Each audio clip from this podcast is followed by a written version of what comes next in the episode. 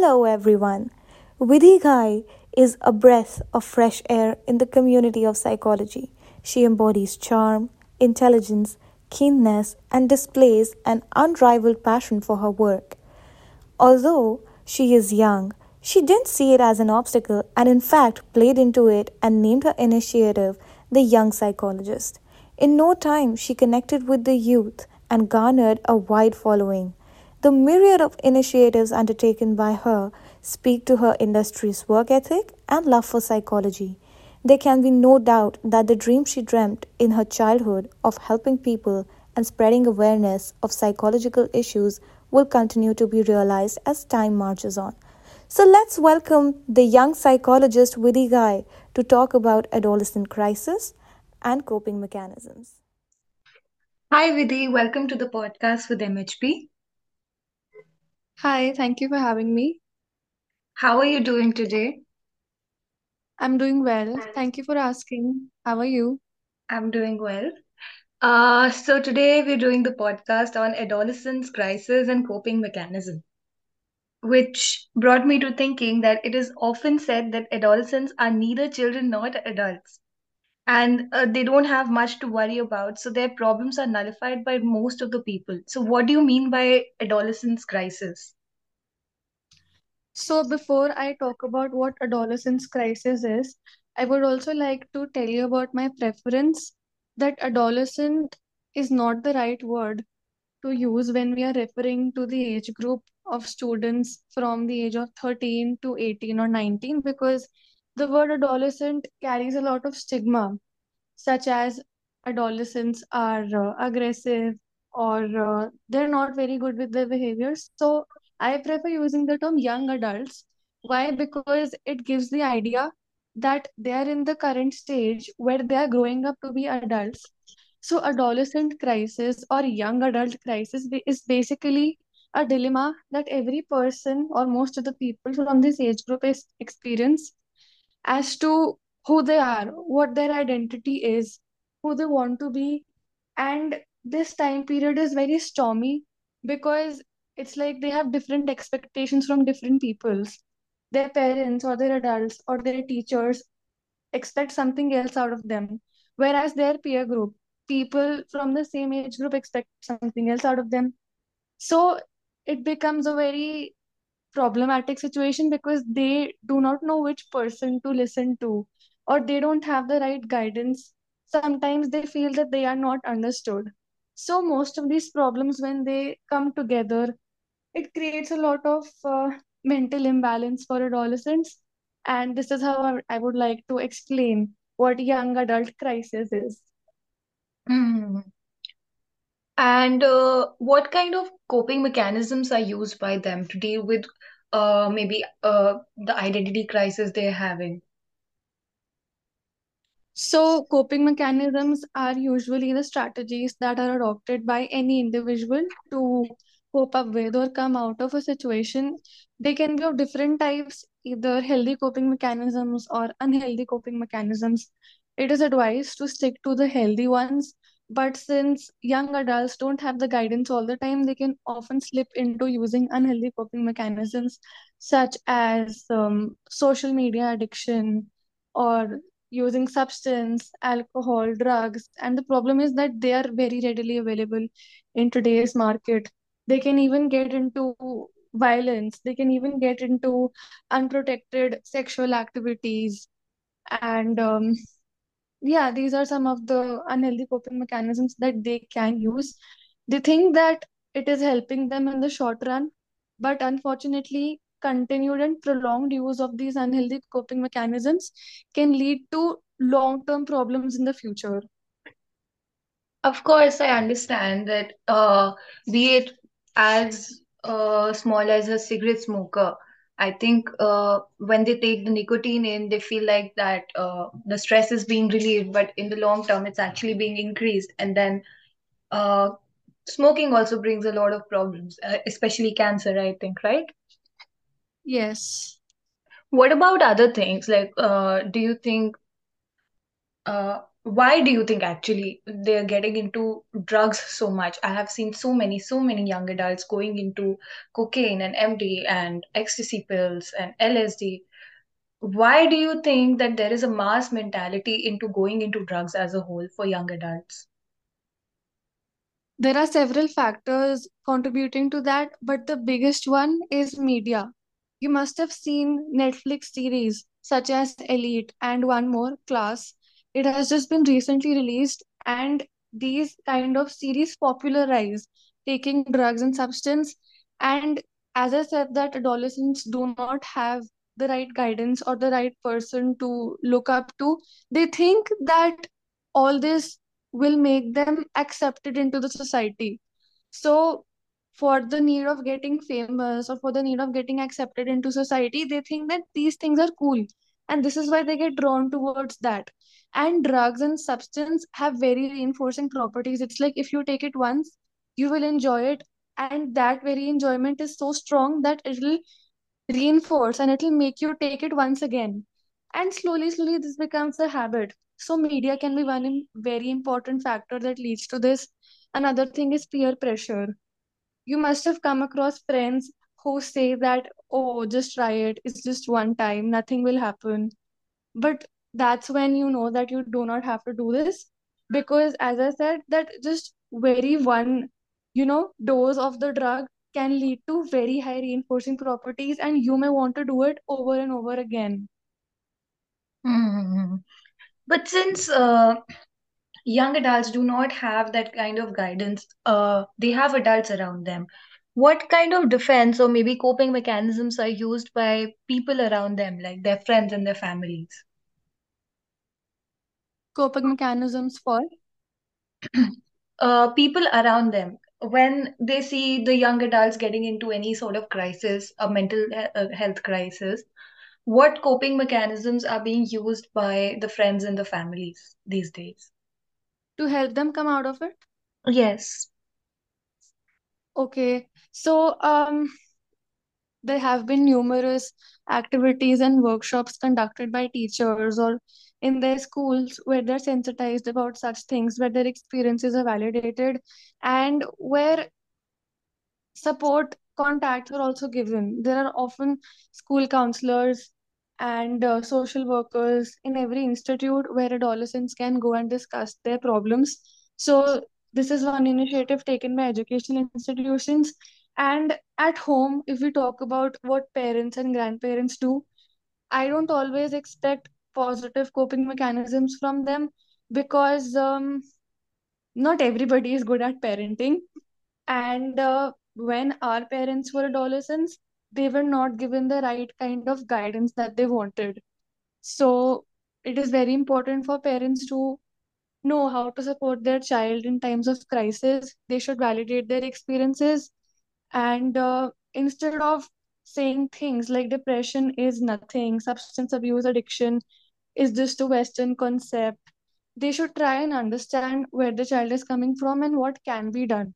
So, empathetic listening is the first step that parents can do.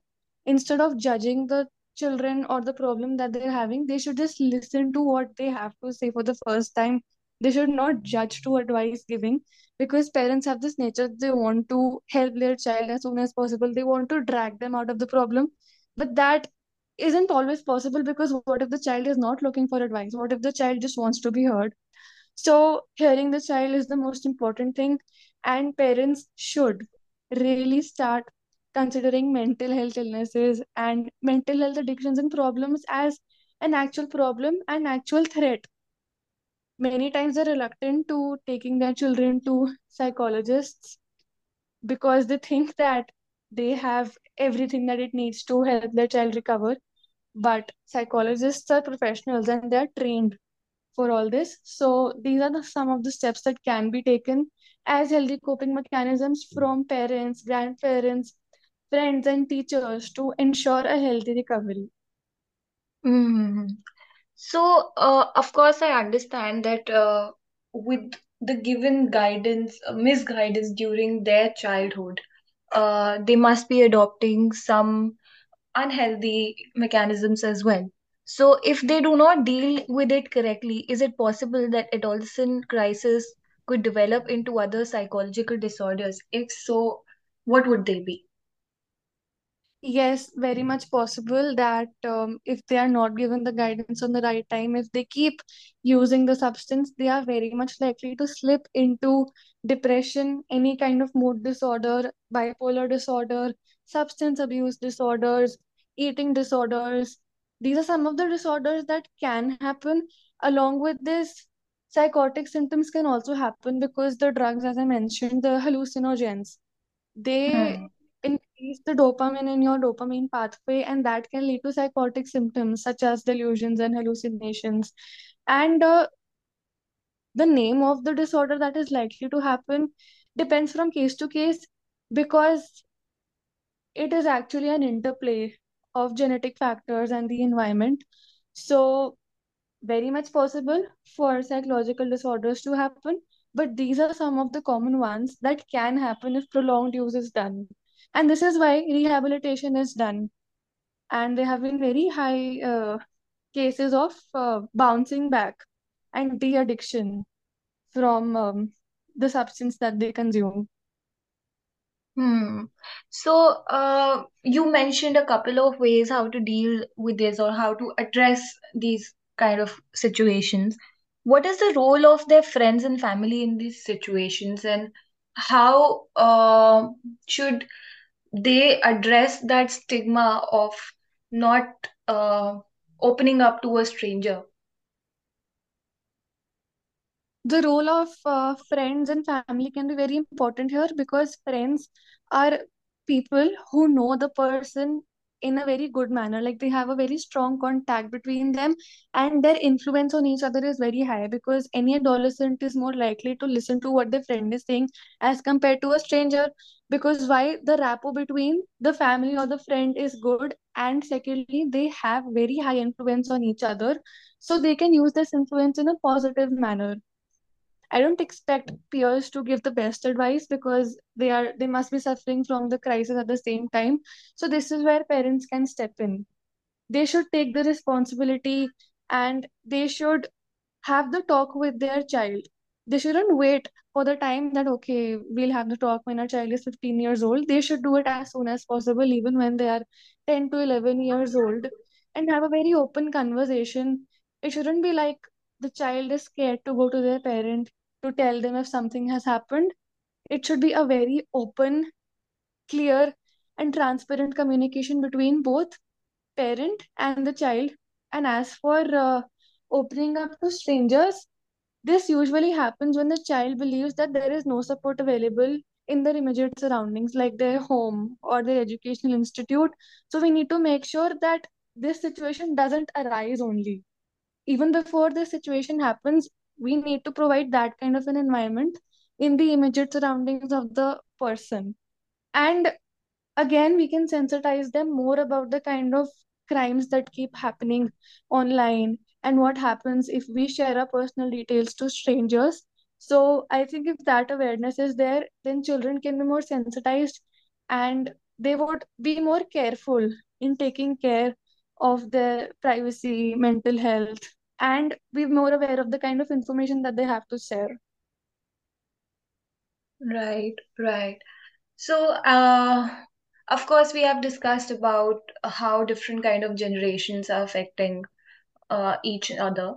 And right now, it's the Gen Zs who are the young adults, and they would really love to have some kind of an advice from your end as to uh, what are the starting points where they have to uh, deal with these kind of crises, and even if they're not able to deal it at the starting point w- where in the middle they should be which uh, you know which path they should be taking and what are the big no's of dealing with any sort of crisis during their adolescence? So that is a good question. Since I am someone who has been through this, I have this understanding that crisis can be different for different people. Everybody has different thresholds, everybody has different coping mechanisms, everybody has different resources and different support system to come out of it. some people have more of a crisis, whereas some have less of it.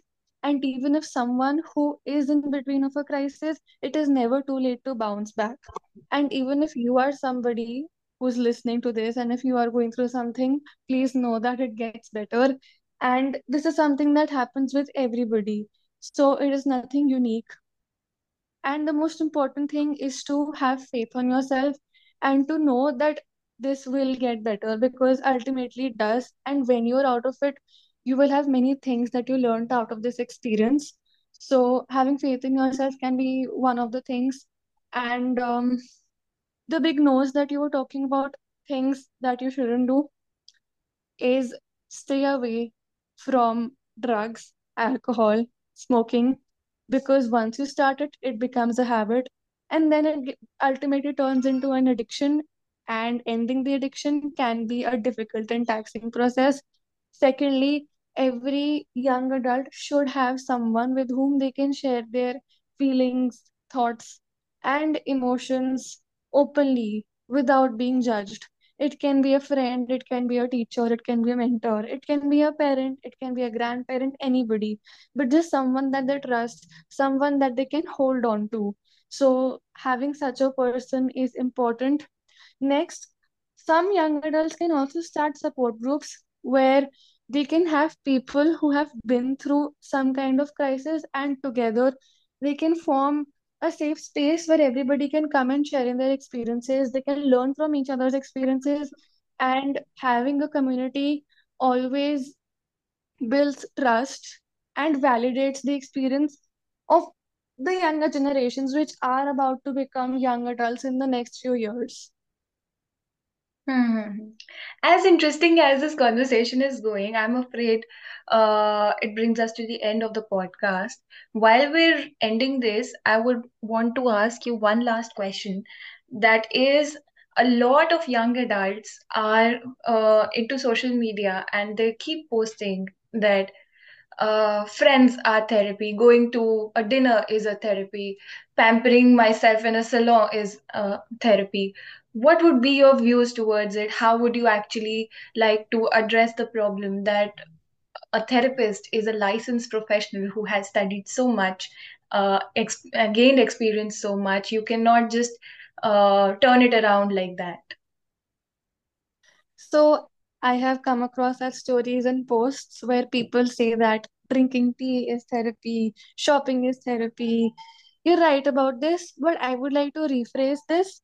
Drinking tea is not therapy. Rather, drinking tea is therapeutic. So, helping the generation understand the difference between therapy and therapeutic is very important because therapeutic can be anything that helps you feel better or helps you rejuvenate or calm down, whereas therapy is something which can happen only with a licensed professional which has years of experience. And therapy is actually a scientific way to empower the client, or it uses a set of techniques which are reliable and valid, and not everything can be therapy. As you said that there are individuals posting all this on Instagram, there are also individuals raising awareness about mental health who are actually, you know, busting the myths and psychoeducating their audience as to what actually therapy is. And um, keeping in touch with this, getting information online can be another good way to counter this very idea that doing XYZ is therapy, whereas it is not. Hmm. Thank you. Thank you so much, Vidhi, for today, taking out time for us and uh, educating us with so many new things. I'm glad to be here. Thank you for calling me. And I really hope that these insights help somebody who is looking for, you know, support in times of crisis. And if you're someone, I really hope that you get better. And I am sure you will. I have full faith in you.